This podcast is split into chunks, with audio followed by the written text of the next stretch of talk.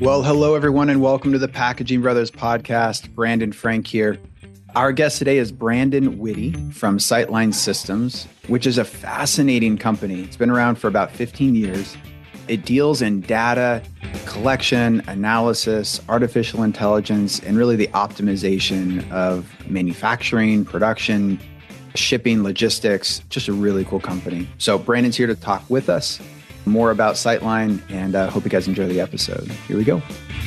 Well, hey, Brandon, welcome to the Packaging Brothers podcast. No, thanks for having me. So, I'm really excited to learn about Sightline Systems and everything that you guys got going on over there. Do you mind do you mind just kind of starting with maybe a general introduction of what Sightline is, what it does, what its future kind of holds? Sure. Sightline Systems is a we're a software company based in uh, Fairfax, Virginia, and have had a, a pretty colorful history. Um, the company first started doing data performance monitoring collection for mainframe environments. So, folks had big systems running on mainframe computers and needed a way of predicting the capacity and doing all of that kind of stuff. And the platform evolved over the years in other IT areas, doing uh, data collection for data centers and things like that. And I guess about 15 years ago, uh, was on a trip in Japan, and one of our customers there said, "You know, what you've got would be great for our manufacturing plant." Hmm. And uh, at the time, it was a division of Panasonic, they were making um, appliances and were struggling with uh, getting to the bottom of problems when they occurred. They were having um, issues with, um, in, in this case, it was a furnace and trying to understand what was causing the, the, the issues. And at the time, it was accessing the information about what was going on and trying to to figure out was just a, a day's process. And uh, with Sightline, we were able to to go in and and collect the data in real time and give them an, an easy to use way of of seeing what was happening. And it that's kind of how our journey into uh, manufacturing started was just by accident yeah, in Japan. Yeah, that doesn't happen a whole lot when a potential customer sees a solution and says, "Hey, I think this could work. this could help us out." Yeah, and it was it, it was a lot of fun because at the time we we knew nothing about the manufacturing space. Um, we know data real well and collecting time series information, but learning about how a, a furnace worked and circulation fans and dampers and temperature, it was pretty cool. And um, they were able to uh, to really run with the solution and did some pretty cool um, case studies. Uh, they did some uh, work with Toyota in a paint factory, hmm. and it was just you know things that I never would have thought you could you could solve with data, and uh, is really kind of where we are today. Is is trying to help folks. You know, it doesn't have to be this uh, you know super fancy data scientist kind of thing. There's there's a lot you can do with um, even just a little bit of stuff. So yeah, how does it actually work? I, I mean, just on a really basic kind of kind of level, how do you collect the data? How does the system actually kind of work, especially as it relates to like packaging and manufacturing? Right. So um, we've tried to keep things. I, I, like to think of us as kind of like that uh, that monitor. So we try to tie into the either the PLCs or ICS system that might be running. We've got a bunch of connectors so we can collect data using things like OPC or MQTT and pull the data in near real time. So the the tags or whatever might be defined in the processes, we can plug right in. Some customers even just send us a, a CSV file that their uh, processes pump out. So, and then we take that data, and as it's coming in, it's kind of where the whole journey starts. We um, we provide customers with a way of creating rules, so you can check the data as it's coming in. Are things within the right tolerance? Are things getting too hot or too cold? And creating alerts We provide a way of calculating other things. So if you need to look at a, a ratio between pieces, you can do that. And then we store it so that you you can access it and look at it over time. You know, it's a great way to uh, to figure out where you're trying to go if you know where you've been. And a lot of times making the machines run better, it's it's a lot easier when you can see how they've been running and using that information to fine tune the processes as you move forward. So we provide a super easy way to store the data and then a, a tool for creating, you know, pretty graphs and digging through and looking for um, insight into how the process is running. That's great. How do you how do you use AI to kind of optimize um, either the gathering of information or the processing? How does that work? So one of the things we use is correlation. So we are very heavy in time series data. So, you know, basically fancy way of saying every 10 seconds or every one second or every 100 milliseconds, we're getting observations of what's going on, capturing that data over time. And on the AI side, we found that using correlation algorithms um, is a great way of finding similarities or patterns in the data. So, a super easy one is like imagine you've got uh, you're monitoring a, a fill tank and it needs to stay between 70 and 80 percent full. If it falls low, we can create an alarm. And when we create the alarm, we use correlation to look at other data that's been collected to see if it follows the same trend. So if something was falling or the value was getting lower, is there are there other pieces of data that follow the same pattern? And using correlation algorithms, we can scan through tons of data looking for, you know, that kind of needle in the haystack, which, you know, might say I can find the cause of that problem because it's it's following a similar pattern. Hmm. And I'm guessing there's also a potentially like predictive element to it. So maybe when things start to go off a little or you know the data or the AI can it kind of be able to predict potential fixes or potential solutions or maybe preventing problems? Yeah, so one of the things we use is we call it behavioral alerts. So using the data that we've collected, we try and predict what might happen, you know, tomorrow or next week, next month. And then we use that prediction or predictive data to compare to what's actually happening. So if we expect things to be running at, you know, 70% or if a temperature is supposed to be within a particular range, we first make a prediction and then we compare that to what's really happening to see if something's you know potentially not right which can tend to help with uh, maintenance you know if things need to be done.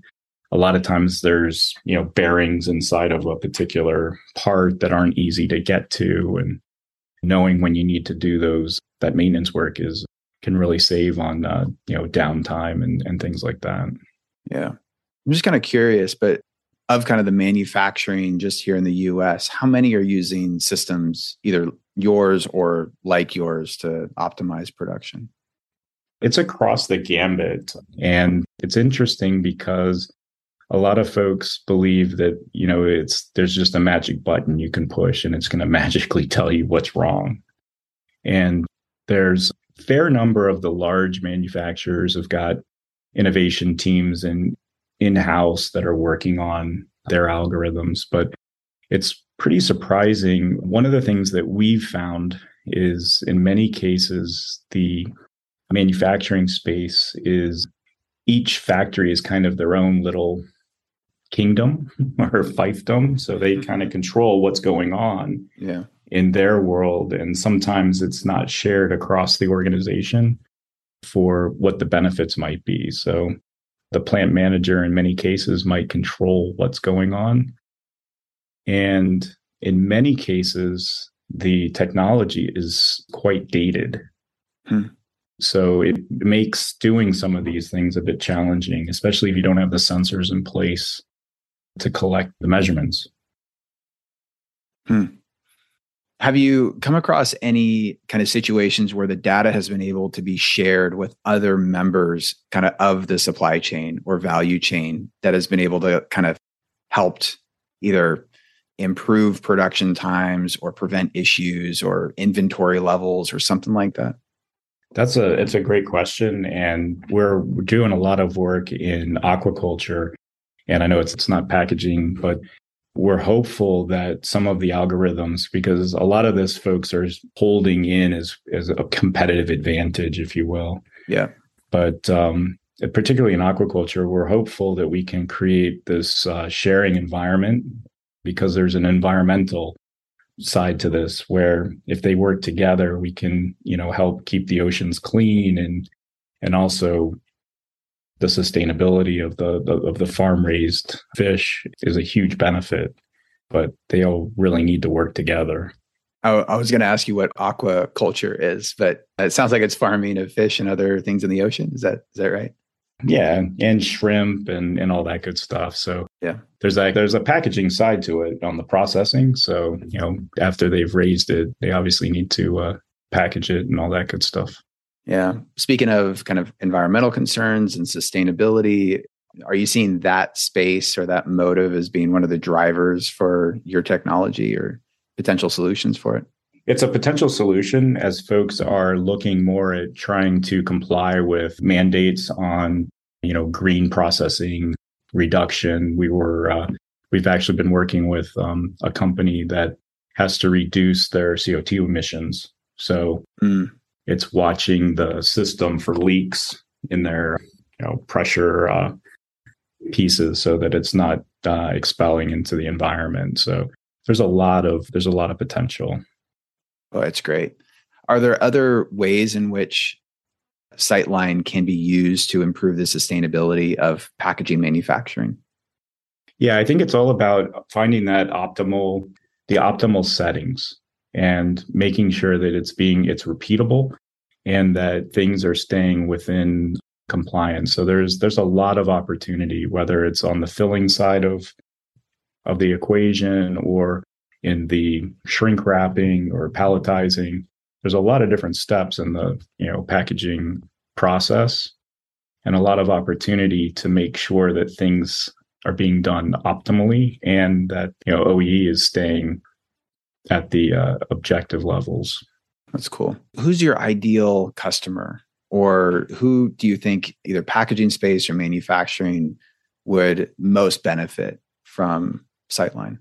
So what we've been trying to focus on is the smaller players where they don't have the the ability to invest in the technology. Things may be a little behind the times and you know looking to make that change. It's a lot of fun working with someone on that data journey. Hmm. So helping them from the you know let's start seeing what's going on. Can we generate proper you know availability reports for example how much uptime or downtime. So, you know, the small to mid-sized players are are great targets for us, and we've had a lot of success there. Uh, can I ask just to just to qualify that maybe a little bit more? Like what like what would you deem a small or medium-sized player? So we've been focusing on, you know, companies in the 200, 500 million dollar range, maybe have four or five facilities. We've got a great customer down in the Carolinas, Renwood Mills, which is a um, uh, flour mill mm. and uh, packager. Oh, that's great. Perfect. Can I ask a little bit about you? How did you get into this industry? What's your background? My background is tech. I used to code COBOL on uh, banking systems. Actually, I um, oh wow, I wrote the stuff that does your uh, credit bureau pulls for a bunch of the big banks, and grew up through. Then was helping with outsourcing projects, so helping companies redo their tech department and operations and was in the right place at the right time about you know, how long ago was it 15 years ago and found this this company sightline that had just been uh, purchased and uh, they were looking for an operator and it was just a great fit so it's been a lot of fun hmm. now i heard we actually talked about this a little bit but you are a former triathlete i am and triathletes tend to be pretty focused on data. were you that kind of athlete as well? Did you focus in a lot on the metrics and TSS scores and everything else there? All of that and my uh, average heart rates and uh, how fast and slow. And I was uh, used to uh, record uh, even my uh, swims. So, yeah, that was probably the one thing that I was obsessed with. yeah. I don't know what it is about the sport, but it seems like you're definitely in the right industry. the focus on data and try to find little ways to make things a little bit faster, a little bit more efficient. It seems like the world of, you know, triathlons are kind of like that too. Yeah, no, and you know, I've always been a problem solver, so I love the the challenge of trying to, you know, solve a problem, get to the bottom of what's going on, and it's a lot of fun. Yeah as the world kind of shifts into I don't know Web three and the blockchain and all of that, do you see much potential or change for Sightline to adopt some of those technologies? Yeah, in fact, what we've been trying to do is prepare for the um, the DBOM and SBOM because I think there's a real opportunity where data is going to provide that audit trail, so that you can see from end to end, you know, was everything okay? Were the, the right temperatures held while it was being processed and things of that nature? So there's a lot of opportunity there, as well as on the security side. Mm. We've been investing quite heavily in making sure that we've got a, a solid security platform so to help on the manufacturing side because a lot of folks the security for manufacturing systems was just air gapped so they were, you know, literally plugged into one another, and there was no other way to get at that those systems. But that's changed um, dramatically, and making sure that those are protected so that you know our food supply and everything is is safe is extremely important. Wow. Are you seeing a really big gap there in terms of just like the current system and potential ways that it could, you know, fail? Yeah, it's one of those areas that that folks are are starting to pay attention to. And I think in in many cases it's one of those, you know, that can't happen to us. But you hear all the time about the the ransomware attacks. You know, systems have been brought down. I mean, Honda was brought down. Yeah. For several days. So it gets scary, particularly when you think about the things that someone could do if they compromise someone's systems. Yeah. So looking you know 10 years 20 years 50 years in the future like where do you see sightline systems going? Like what's the like what's the potential? So obviously we want to have a platform that's uh, easy to use and helping folks um, make their processes better. But at the same time we see a real opportunity to help um, on the eco side of things. So making the you know making the planet a little bit better um, helping with um, the sustainability in our oceans the environment. Uh, there's a lot of opportunity, and I think we can help make things better. Very cool. Well, as we kind of wrap up here, was there anything else you'd like to share with our audience? Yeah, if anyone's you know interested to learn more, happy to share, talk about our thoughts on what's going on, give an example. So even if you don't end up with the software, we you know happy to uh, to learn a little bit more and understand the challenges uh, facing the industry. And the best place for them to go would be sightline.com, right? Yep, that's our website. It's a great website. There's a lots of yeah, different information and reports that can be downloaded. Yeah. So, well, thank you for being on the show, Brandon. Really appreciated talking with you and learning more about Sightline Systems. Yeah, thanks for having me. It was great. All right. Well, take good care. All right. Take care. Well, thank you so much for listening to our episode today, and a special thanks to Brandon Witte for joining us. Great guest, super knowledgeable, and uh, really encourage all of you to go check out sightline.com, Sightline Systems, and please engage with them. Send them an email, chat with them. They're really great about answering questions and seeing if their system is right for you. So until next time, take good care.